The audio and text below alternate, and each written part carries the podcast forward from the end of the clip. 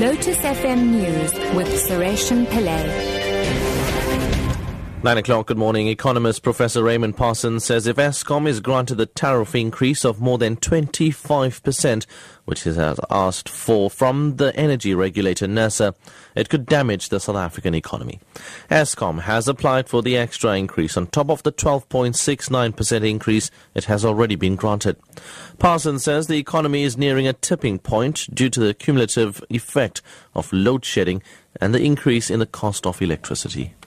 The fact is there will be macroeconomic effects and we've got to be very careful about that. Otherwise we'll simply go from the frying pan into the fire. We have a growth rate that's probably not going to be more than one and a half to perhaps two percent this year. We know that the Reserve Bank has warned us about inflation. It's already rising, and the fact that if a 25% increase is granted, this will simply worsen the situation, which has, of course, other ramifications. And uh, then there's business confidence, which has been hit by a number of factors.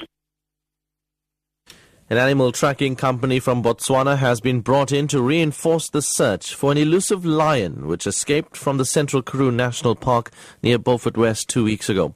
Authorities say fresh tracks have been spotted in the Northern Cape, more than 100 kilometers from the park. SANPark spokesperson Faye Ludik says they are hopeful that they may close in on the animal soon.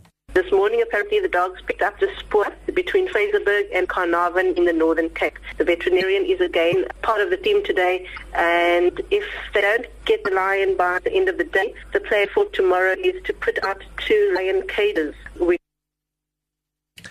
Thousands of people have attended a vigil in Charleston in South Carolina in memory of the nine African Americans who were shot dead by a white man at a Bible class. Mourners held hands and sang, clutching red and white roses. Christian and Jewish leaders addressed the vigil and appealed for unity. Earlier, the suspected gunman, Dylann Roof, appeared in court charged with nine counts of murder. One of his friends, Christon Scriven, said that Roof had spoken of wanting to kill students at a nearby university.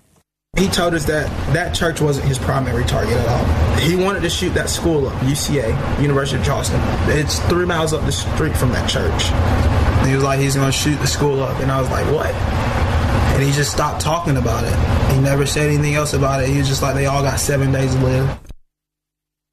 And finally, a ton of illegal ivory from Africa has been destroyed in a ceremony in New York Times Square.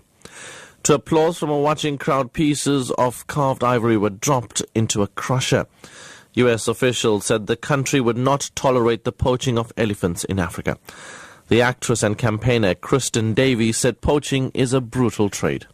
Animals are being slaughtered every 15 minutes, and it's a very gruesome death. Mothers, babies, it's very sad. We are going to lose elephants in 10 years if we don't do something, which means that our children will never know that elephants roamed the planet in the wild. So, never, never buy ivory, and that's something that everyone can do.